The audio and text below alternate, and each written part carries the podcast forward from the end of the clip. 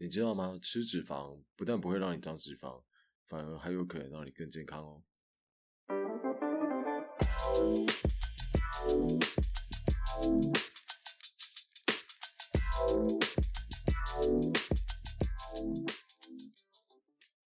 今天要介绍这本书叫做《低碳饮食大革命》。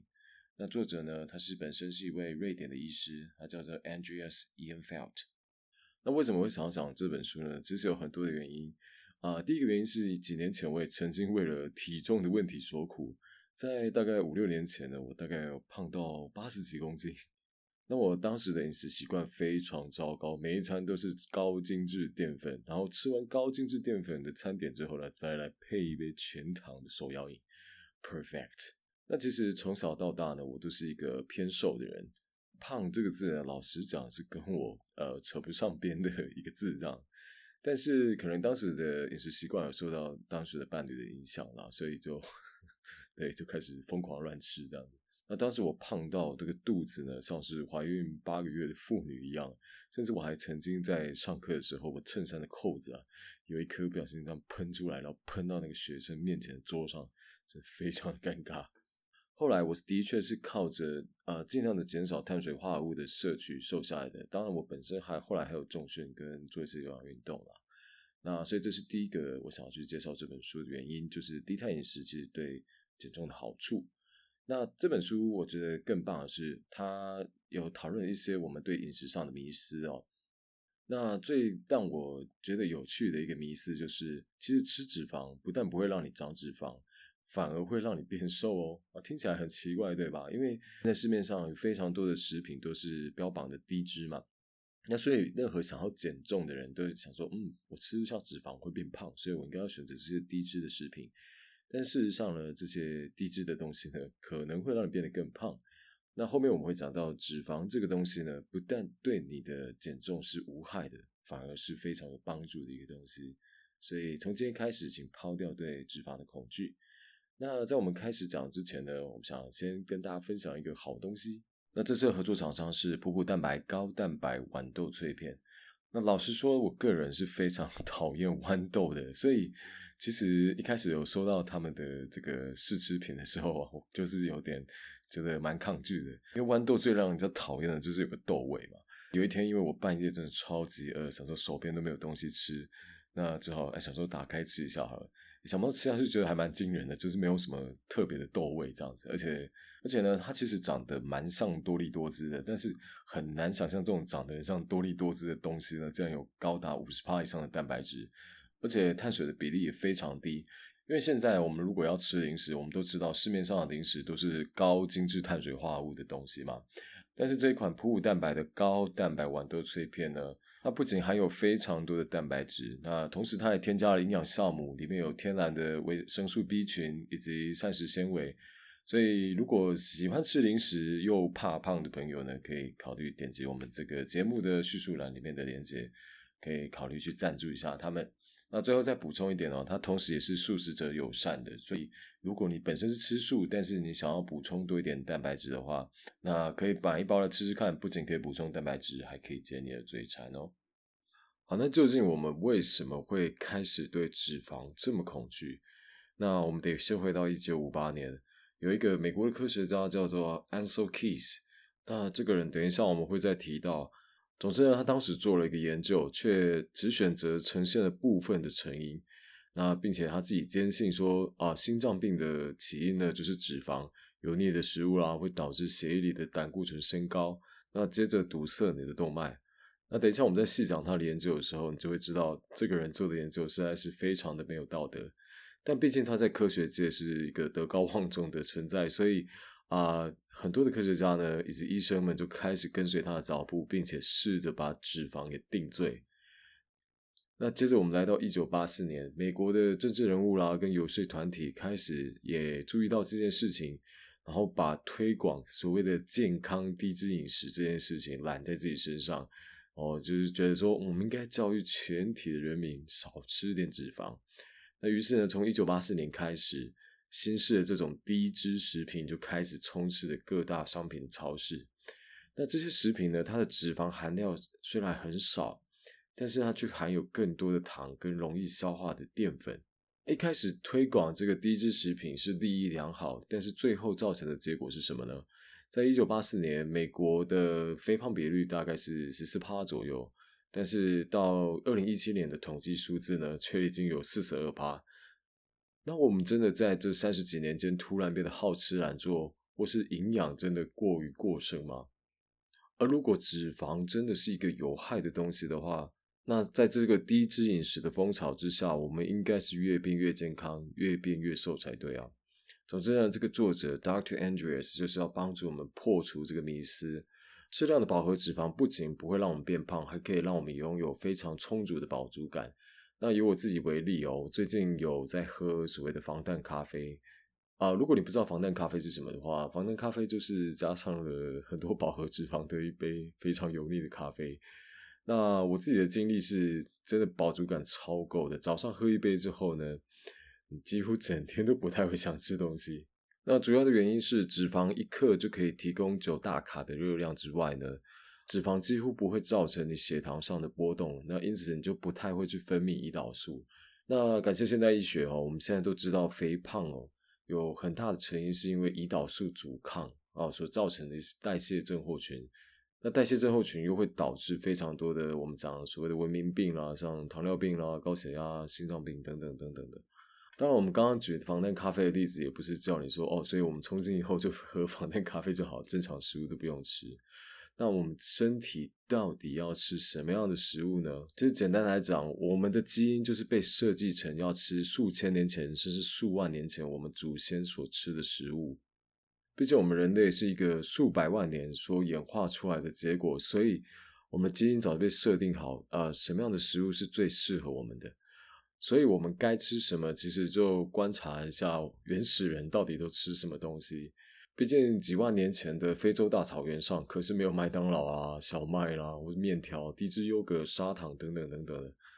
那根据美国的一位大学教授叫做 r o r a n Corden 呢，他做的一个研究，他在研究原始人的饮食啊，啊，他发现采集狩猎的人类呢，所吃的蛋白质跟碳水都比较少，那脂肪是占比最多的。那就算有吃碳水呢，碳水多是那种不容易消化的，像例如说根茎类啦，而不是我们今天所吃的像 白面啊，甚至是糖啊这种对我们健康有非常大的 危害的东西。如果把我们的身体比喻为一台汽车的话，我们都知道汽车要加一些特定的燃料啦，例如说汽油啦、柴油啦，才有办法跑得顺嘛。据说如果你把糖倒进油箱的话，引擎就会卡死哦。但是呢，我们比一辆汽车复杂多了吗？其实我们的身体也是被设计成要靠某种燃料才能运转啊，也就是我们祖先所吃的食物。但是如果我们吃了别种东西的话，我们身体就没有办法顺利运转，甚至会运转不了，会出了一些问题。但是，因为现在的西方世界很多的饮食建议都叫我们加错误的燃料，那利益虽然蛮好的啦，但是却造成了肥胖跟疾病。举例来说呢，我记得我爷爷当时是有糖尿病的，他当时七十几岁，肚子非常非常的大，大概跟怀孕九个月的 妇女差不多。那我记得那时候我看那个医师给他的饮食建议啊，是建议他吃所谓的低脂饮食，却完全没有限制他对碳水化合物的摄取。那想当然了，我爷爷的健康当然完全没有改善。当然，听到这边你可能会质疑啊，所以现代文明所制造的这些食物呢，真的都是不好的吗？那在深入探究之前呢，我们先来讲一位大家都熟悉的人物，叫做史怀哲。史怀哲医师在一九一三年四月十六号这一天呢，抵达了非洲西部。那他每天呢会看大概三十到四十名的患者，那大部分的病患当然都是因为得了某个病后才会来嘛，例如说疟疾。但是呢，他看诊四十一年后呢，他才看到第一名罹患阑尾炎的这种非洲病患。但是呢，因为阑尾炎在这个现代急诊室是一个非常常见的疾病，这应该不太合理啊。毕竟啊，我们讲这非洲西部的原始部落在当时那个卫生条件啊，或是饮水的干净度啊，应该都是非常差的嘛。那还有一件更怪的事情。就是史怀哲刚到西非的时候呢，他完全没有看到任何一个人有罹患癌症。但是毕竟他待了数十年之久，在那个西非的人呢，开始慢慢的采取西方人的饮食模式的时候呢，他在后半期呢就治疗到越来越多的癌症病患。在西方人来到之后，这些西非人呢，因为他们有面包、面条、马铃薯或是一些其他的谷物呢，让他们放弃了原本的狩猎的采集的生活，他们也开始慢慢的种田。但是他们可能没有想到。这样的改变的生活方式，反而让他们得了更多的西方病跟文明病。他们原本的生活方式呢，其实跟我们几十万年前的老祖宗是没什么两样的，都是狩猎采集嘛。那我们的祖先呢，是几乎没有吃糖或是一些精致的纯淀粉。那是从什么时候开始，我们的饮食里面开始有大量的糖跟纯淀粉？那得多亏两件事情。第一件事情，农业革命哦。那农业是在九千年前的伊拉克诞生的哦，所以你可能会说，哎，农业不是已经存在非常久了吗？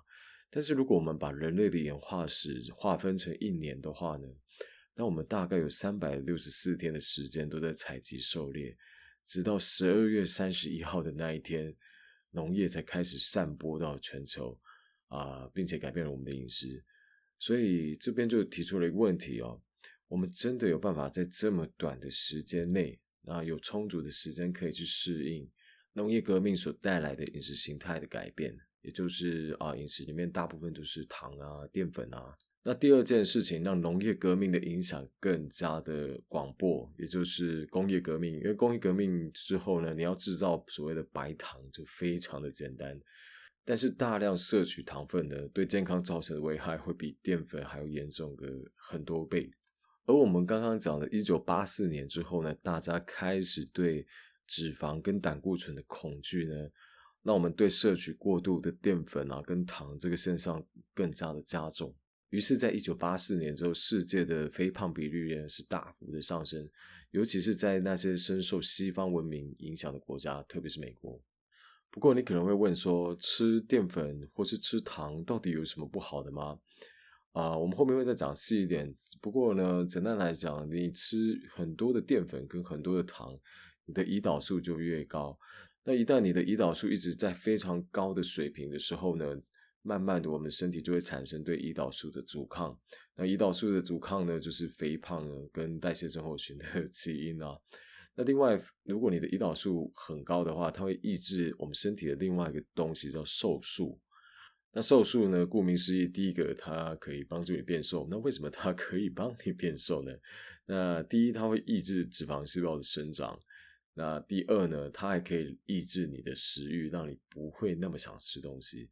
所以，胰岛素跟瘦素是一个互相抗结的东西啦。哦，就是哦，瘦素越高，胰岛素就越低。反过来讲也是一样。所以各位想减重的朋友呢，其实最重要的任务就是维持你血糖的稳定，不要让你血糖就是忽高忽低的。那关于糖跟淀粉的危害呢，有一个美国牙医 Weston Price 的故事可以给大家一个启示哦。那这个人呢，他非常像印第安纳琼斯哦，他在一九二零年代到一九三零年代之间呢，跟他的妻子呢到世界各地造访那种。原始部落这样子，好，他满脑子想找出的到底是什么原因让他们这么健康。那这位很酷的牙医呢，跟他的老婆呢，造访了非洲的原住民啦、澳洲的原住民、爱斯基摩人、印第安人，然后跟甚至瑞士山区的偏远部落啦，等等等等的。那他每到一个原始部落呢，他就会请当地的这个原住民朋友呢排排站，然后一个一个帮他们检查牙齿。那在检查牙齿的过程中，他有一个非常惊人的发现，他发现这些没有吃现代食物的人呢，一颗蛀牙也没有。重点是那些原始部落呢，呃，因为连现代食物都没有了嘛，哪来的牙刷跟牙膏呢？但是他们每一个人的牙齿都可以当做是牙医诊所广告的模特了。那这位 Western Price 医生呢，他在造访原始部落之后呢？他会去附近的海港啦，或是这塘园啦，去啊一样去看诊同样的族群的原住民，但他发现那些人呢，因为他们有吃西方的食物嘛，那这些人的牙齿呢，就真的是 非常破烂，蛀牙超严重。但是糖跟精致淀粉不仅是会让你蛀牙，它也是非常多西方文明病的起因，因为过度摄取的状况之下了。可是既然糖跟淀粉这么黑的话，那我们为什么又要害怕脂肪呢？先让我们回到一九八四年的三月二十六号的美国，在那天的，最新一期的《时代》杂志的某一篇文章里面写着：“很抱歉，这是事实，胆固醇真的会害死人，别再喝全脂牛乳，别再吃奶油，别再吃肥肉。”从那天起呢，不止美国政客。包含所有的医生呢，以及所有的饮食专家都开始大力的推行低脂饮食，但就像我们刚刚讲的，这结果到底是什么呢？在一九八四年，肥胖比率呢，美国只有十四趴，但是到二零一七年却高达四十二趴。那听到这边，你可能会问说，低脂饮食怎么了吗？脂肪少吃一点会怎么样吗？不会有什么危险吧？当然是不会到很危险，不过它会对你长期健康造成危害，因为你一样东西吃的少，你别样东西就一定得多吃一点。如果你要吃饱的话嘛，所以假若你脂肪吃的少，你就势必得吃多一点的蛋白质或是碳水化合物。但是我们都知道蛋白质比碳水化合物贵嘛，所以当然大多数的人呢会去选择碳水化合物啦。而食品业看到这个低脂饮食风潮呢，也非常的开心，加入推广的行列。那到底为什么呢？因为糖跟淀粉是两样最便宜的原料之一，他们用这个来制造食物，他们只要加一些水跟添加物，并且打着就是说这是低脂食品，他们就可以高价的卖出。即使到今天为止，我们去超商看，我们还是可以看到非常多的低脂食品哦，它里面是有添加很大量的糖跟添加物的。但是因为上面写着低脂两个字，所以我们就会认为它非常健康。结果呢，这种对脂肪的恐惧呢，就造成了今日的肥胖的流行病。不过，这种对脂肪的恐惧呢，其实是经过了二十几年的发展哦。所以，让我们先回到一九五零年代，我们刚刚所讲到的一个人叫做 Ansel Keys 身上。那 Ansel Keys 本身是一位生物化学家，他主要做的研究呢，就是要找出脂肪、胆固醇跟心脏病之间的关联性。所以呢，他就跟他的老婆呢，就一起到世界各地哦，去测量呃黑人跟白人的胆固醇指数哦。那他真的走遍了世界各地。那最后呢，他在一九五三年呢发表了一个调查，那的内容是关于六个国家的脂肪摄取量跟心脏病的发病率的呃关联性。那在这个图表里面呢，它显示一个国家吃的脂肪越多，心脏病的发病率就越高。但是几年后呢，有一位同事怀疑他的这个研究结果呢，于是就检验了他的研究。他在实验室中找到 Ansel Keys 的研究的原始数据，发现呢，他其实当初有二十二国的数据，但是 Ansel Keys 只选择呈现出其中六国的数据。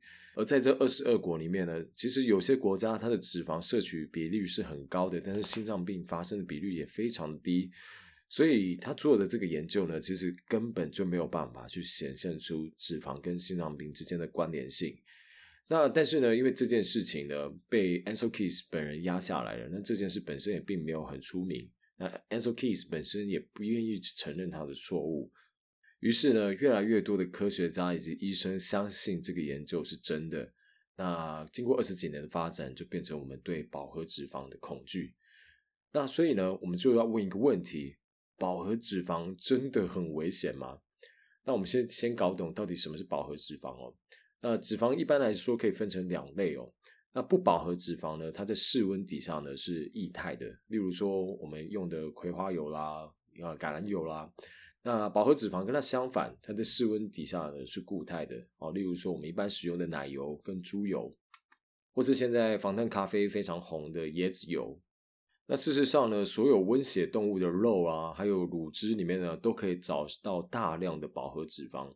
那如果饱和脂肪真的如 Ansel Keys 讲的这么危险，那么我们岂不是在指责所有喂母乳的母亲，他们在喂自己的小孩毒吗？但是这项未经验证的资讯呢，在很多人越来越多人相信之下呢，开始变成主观的现实。而在美国政治人物的推波助澜之下，这种主观的现实变成一种荒谬的信仰。在一九七六年呢，有一位美国参议员叫做 George McGarvin，他的委员会呢，主要是在着手处理营养的相关的议题。那在七月的时候呢，他们听了两天营养专家的证言之后呢，他们写了第一版的《美国的饮食》这本书。那在和脂肪有关的议题上呢，他们主要是仰赖相信脂肪有危险的那些专家，因此呢，就建议要减少脂肪的摄取量。那其实这种低脂饮食指南呢，在一开始推出的时候是有遭到非常多专家的反对的，但是在争议持续几年之后呢，反对的声音就逐渐被压了下来，于是低脂饮食就变成常规跟真理。就我们人类所认知的常规跟真理，并不一定是真的。举例来说，在十七世纪初的时候，人们就认为地球是宇宙的中心嘛，所有的天文学家都觉得这才是对的。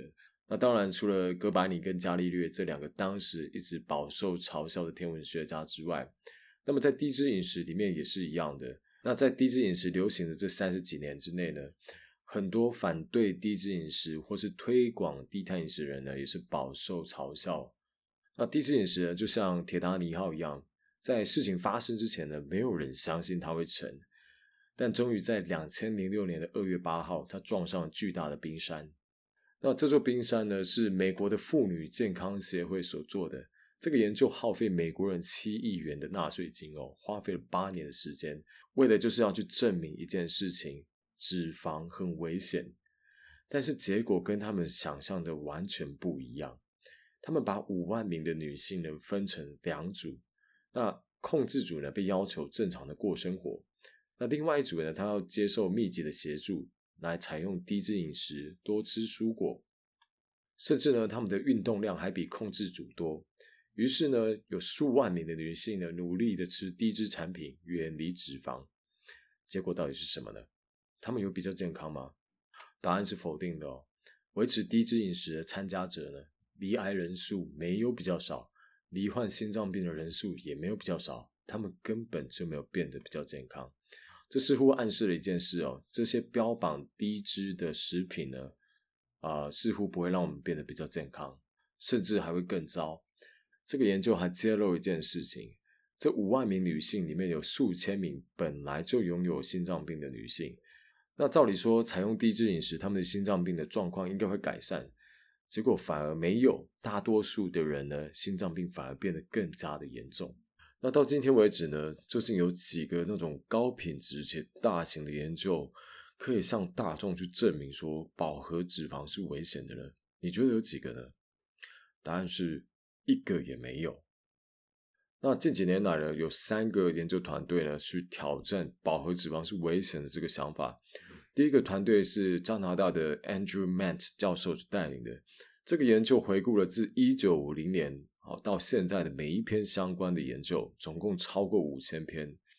那结果呢，发现没有任何的证据可以证明脂肪的总摄取量、饱和脂肪、多元不饱和脂肪跟心脏病有任何的关系。那第二个研究呢，是 WHO 在两千零九年九月所发表的一个大型的研究报告。它呈现的结果是，摄取脂肪较少的人呢，其实没有变得比较健康。那最后一个研究是美国的研究员 Siri Terino 所率领的团队进行的。他在二零一零年一月呢，在美国临床营养学期刊发表了他的结果。他们团队追踪了过去数十年有关饱和脂肪与心脏病相关关系的研究呢，结果发现呢，这个饱和脂肪的摄取量跟心脏病之间并没有相关性。吃很多饱和脂肪的人呢，没有比维持低脂饮食的人还要不健康。所以在我们被低脂饮食糊弄了这么多年之后呢，呃，卡洛琳医学院的有一名教授叫 John Forstigard，他就曾经说了一句话：我们低估了碳水化合物的风险，却高估了脂肪的危险。但你可能问，如果我不吃低脂饮食的话，那我究竟该吃些什么？那我们先回到一八六三年的伦敦，当时有一名胖子叫 William Banting，他不知道他后来在整个西方世界会变得非常的有名。William Banting 在伦敦开了一间礼仪公司，非常的成功。但是他成功的人生里面，唯一有一个问题，就是他非常的胖。他身高只有一百六十几公分，但是体重却重达九十二公斤。他一直没有办法瘦下来，反而越变越胖。他胖到他的膝盖以及关节非常的疼痛，需要用绷带包覆起来。爬楼梯对他来讲是一个艰困的挑战，总是让他想死。上楼梯很慢，上楼梯让他喘不过气，满身大汗。他每次绑鞋带的时候都要气喘吁吁的才能绑好。肥胖为他带来非常多的问题，除了刚刚那些问题之外呢，别人也在背后一直讪笑他，说他是一个不要脸的 胖子。那他非常不明白自己为什么这么胖，他已经活动量非常大了，也试着吃少一点了，但是他的家人都非常瘦。那他不断的向医生求助了，虽然看的医生很多，但是一点用也没有。那这些医生都告诉他啊，你这个肥胖啊治不好的。着急的 William Benton 几乎什么方法都试过了，除了最常见的少吃多运动，他还去尝试呼吸海洋空气、走路、泻药、利尿剂、骑马，二十几种方法试了二十年，他的体重依然没有什么改变。有一次呢，他把自己饿到感染了脓伤，必须要开刀，所以为了复健呢，他又恢复了正常的饮食，然后变得比以前更胖。但是他没有想到，他肥胖的命运会被一位耳鼻喉科医师给终结。有一次，他因为听力的问题去看了这位耳鼻喉科医师，他叫 Doctor Harvey。那 Doctor Harvey 呢，曾到法国读书哦，他带回来一个新的观念，他建议 Benton 尝试一种新的饮食。于是 Benton 也真的很认真的遵守新的饮食法。从那天开始，他的体重就开始一直的下降，一周又一周持续的减轻。他每一餐都会让自己吃饱，但是每星期都会减一公斤左右。很快的，他就甩掉了二十一公斤，再也没有人会叫他是胖子了。最后，他终于瘦到了跟他家人差不多的体重，他也重拾健康。那在辛苦了这几十年之后呢？他终于找到那个圣杯了，终于可以让他变瘦，而且这个方法根本一点都不难，甚至还刚好相反。所以他为了不让其他人跟他受一样的肥胖的苦，他就把自己的故事呢写成一本二十页左右的小书，印了两千本，并免费发送给别人。那这小册子一下都发完了。那后来他的书呢造成了轰动啊，被翻译成各国的语言。那当时有一些知名的医生呢，对这种饮食法是抱有怀疑的，但是数以千计来自世界各个角落的手写感谢信呢，表示这个在无数人身上都产生了效果。那 Benting 呢，在他的余生呢，持续的宣传他的饮食方式，体重呢也一直维持住，再也没有复胖。那所以他到底使用了什么饮食法，让他可以甩掉体重？其实答案非常简单，他没有吃任何的糖跟淀粉。但是他用其他的东西让自己吃饱。那 Benting 当时从 Dr. Harvey 那边得到的建议是，不要吃任何人类饮食中新出现的东西。也就是说，我们在狩猎、采集、生活时候所不会吃到的那些东西。Benting 停止了吃糖、面包、啤酒跟马铃薯之后呢，他的体重就开始直直的下降。那往后呢，Benting 的饮食呢，可以早餐就吃培根吃到饱，午餐跟晚餐呢可能吃大鱼大肉跟蔬菜，但是就是没有主食。他偶尔会在午餐跟晚餐喝两杯葡萄酒，但是他绝对远离碳水化合物。那我想 Benting 的故事告诉我们一件事情哦，就是我们都会告诉自己说减肥就是要算卡路里啊，但事实上你吃什么比你摄取的卡路里还要再重要多了。一块五百大卡的蛋糕跟一块五百大卡的牛排，对减重所带来的效果绝对是不一样的。那在我们刚刚讲的 William Banting 那个年代之后，又过了一百年，在美国呢出现了一个美国版的 Banting 他是一位医生，他叫 Robert Atkins。如果你有听过阿金饮食法的话，那他就是那个阿金饮食法的发明人。他在一九六零年代初呢，他他是一位心脏科医师。虽然他是心脏科医师，但是当时三十三岁的他呢，身高一百七十多公分，但是体重有九十公斤，他的下巴有三层，每天起床都觉得非常的疲倦，所以他有一天他决定要改变他这种肥胖的人生。毕竟身为一个心脏科医师，可是这么胖，好像也没什么说服力。那最后他采取了跟 William Banting 类似的减重方法，也就是不吃糖跟淀粉。那当然就成功了减重了。于是这位年轻的心脏科医师就决定开始推广这个低碳、不吃糖跟淀粉的饮食方法。他当时呢被一家公司雇佣了，要帮助这些职员减重。结果呢，在六十五个参加者里面呢，成功了六十四个人降到标准体重，而第六十五个人其实也离标准体重并不是很远。所以他就开始爆红，甚至还上了电视跟杂志。那因为真的后来真的太红了，这出版社呢就跟他接洽，想要请他出一本书。在一九七二年呢，他的书《阿金博士的减肥大革命》终于出版了。那在圣诞节前呢，这本书就卖了二十万本，六个月后更是超过百万。那随着时间过去，这本书的销量超过一千万，变成史上最畅销的饮食减重书。那也许是因为这个饮食方法的效果非常显著。那其实包含我自己个人的减重经历，也是靠着 Robert Atkins 的方法瘦不下来的。那如果你是一个外食族呢？那毕竟生在台湾，你走到哪都会碰到碳水。所以我觉得最简单的方法就是去吃呃自助餐，然后跟他说我不要饭啊，或者只加菜这样子，这是最简单的吧。毕竟现在的市售健康餐盒真的都有点贵啊，如果你收入并不是特别高的话。好，那我们扯回正题哦，这个 Dr. Atkins 的低碳饮食法呢，是严格减少碳水化合物，你每天的摄取量呢不可以超过二十公克。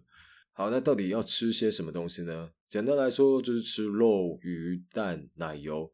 以及非根茎类的蔬菜啊，毕竟根茎类蔬菜其实还是含有非常大量的淀粉嘛。那所有富含碳水化合物的食物都应该要完全避免。不过，毕竟人怕出名，猪怕肥啊。呃，他在人们最害怕脂肪的时候提倡这种油腻腻的低碳饮食，所以引起非常大的争议。许多坚信脂肪是很危险的医师以及营养师开始疯狂的攻击他。但是，Dr. Atkins 还是有一群非常始终的支持者。但是，这一切在他死后就结束了。在二零零三年呢，这个七十二岁的 Atkins 在一场暴风雪之后要到纽约的公司上班时，他不小心在人行道滑了一跤，头撞到人行道，那因此就头颅破裂出血了，那就再也没醒来过，就过世了。在他过世后呢，这谣言开始满天飞。那有人说呢，他是死于心脏病发，过世时非常胖，但是这不是事实啊。如果你现在去 Google 的话，其实你还看得到 Dr. Atkinson 比较老年的照片，事实上他的体重非常标准，甚至还偏瘦。但是呢，在 Robert Atkins 过世之后呢，对脂肪的恐惧又重新抢回麦克风，变成舆论的主流。我记得在二零一二、二零一三年的时候，那当时的 PTT 的健身版及瘦身版上呢。曾经激烈讨论过这种 Doctor Atkins 的饮食方法哦，然后当时我记得有几位版友，他本身也是医师或者营养师的身份哦，对这种饮食方法是大力的抨击。那毕竟我们人都会倾向去相信专家的意见嘛，所以当时我也认为说，哇，所以这种低碳的饮食方法是不是不太健康？而且，呃，身为东方人也会下意识觉得说，怎么可能完全不吃碳水？这太难了吧？不过很讽刺的是，大概三四年后呢，我的确就是用 Atkins 的方式减重成功的。那老实说了，这个 Dr. Atkins 的饮食方法跟现在非常夯的生酮饮食是有点类似的。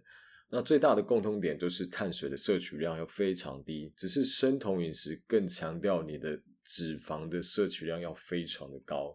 那基本上，如果你不是自己煮饭的人的话，要维持生酮的饮食方式，应该是会有点困难。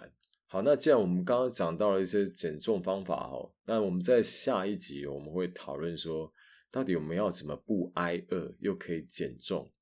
那在减重的同时呢，我们也希望可以尽可能的消灭那些西方的文明病，例如说糖尿病啦、心脏病、高血压等等等等的。以及下一集我们会讨论啊，我们要破解一些胆固醇的迷思，那以及一些这种低碳饮食方法的 Q&A。好，那以上就是今天的节目，谢谢你大概半个小时的收听。那先预祝各位新年快乐，那我们下期见喽，拜拜。